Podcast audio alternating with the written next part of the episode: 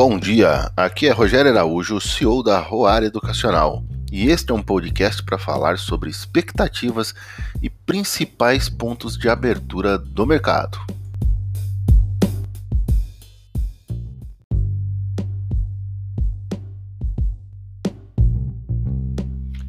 CPI causa mais crise política. E parece que o Bolsonaro tentou falar com o Cajuru. Rapaz, eu fico me perguntando, será que ele não sabe quem era Cajuru para fazer aquela ligação? É, é o que parece, ele não sabia quem era Cajuru. Bom, três empresas ligadas ao ramo farmacêutico, ao ramo de medicina, hoje devem anunciar os seus preços para os seus IPOs ou IPOs, abertura de capital. Né? A Viveo deve anunciar hoje os preços e deve sair hoje o preço de negociação dela. A Mater Day também deve sair a negociação e todo mundo espera também que saia os preços de negociação da Blau Farmacêutica.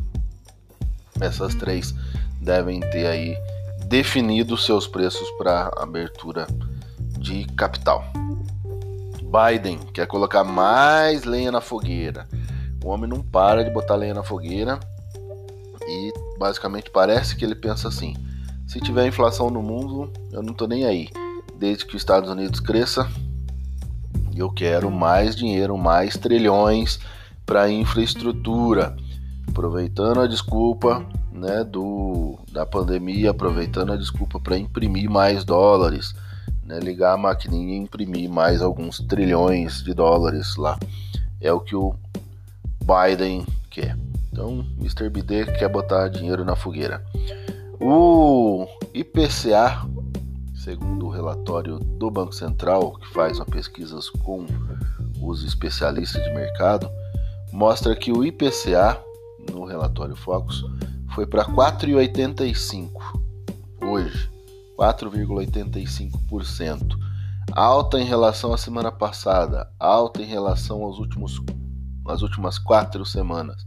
Então, vem subindo sem parar o IPCA, mesmo com aumento de 0,75 da taxa Selic, parece que não freou a ânsia por reajuste de preço que vem no mercado. O IPCA atualizado nos últimos cinco dias úteis em percentual é maior. Ele traz uma taxa de 4,92 ou seja, a pressão é grande sobre a inflação e vem aumentando muito. Contrário aos países desenvolvidos, contrário à lógica, o, o, a inflação acelera e o PIB recua. O PIB, que antes a projeção há quatro semanas era de 3,23% de crescimento, passa a ser de 3,08%. É a sexta semana seguida que cai a previsão é, em relação ao crescimento do produto interno bruto. Do produto interno bruto é o que se produz no país como um todo. Então cai a expectativa de que vamos produzir mais, vamos produzir menos, vamos gerar menos emprego, teremos menos renda. Essa é a expectativa nas últimas seis semanas. Taxa de câmbio, ou seja, dólar, o real versus dólar. O dólar deve chegar a um custo até se espera né, que o, mercado.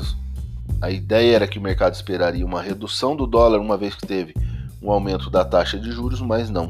A expectativa do dólar sai de 5,30 há quatro semanas atrás para 5,37 essa semana. A meta Selic, meta da taxa Selic, fim do período, ou seja, para o final do ano, se esperava a semana passada que fosse 5%, uma taxa Selic altíssima perto da taxa que nós começamos o ano, né? 2%. Então se espera em 5%. Mas essa semana se espera mais ainda, se espera em 5,25% a taxa Selic. Ou seja, vamos passar de 100% de agora até o final do ano, um aumento de mais de 100% em cima da taxa Selic, fazendo com que os empregos ainda fiquem mais prejudicados, a expectativa de geração de emprego fique pior, porque vai tirar dinheiro de investir, de crescimento, de fazer as coisas acontecerem. O IGPM que reajusta o aluguel, e aí quem sofre é sempre o mais pobre, né? O índice IGPM, o índice geral de preço de mercado, continua subindo a 14 semana. 14 semanas que o IGPM sobe, está em 12,66. Então, IPCA subindo ainda, batendo 4,85, comparado a 4 semanas atrás de 4,60, e o IGPM subindo há 14 semanas seguidas.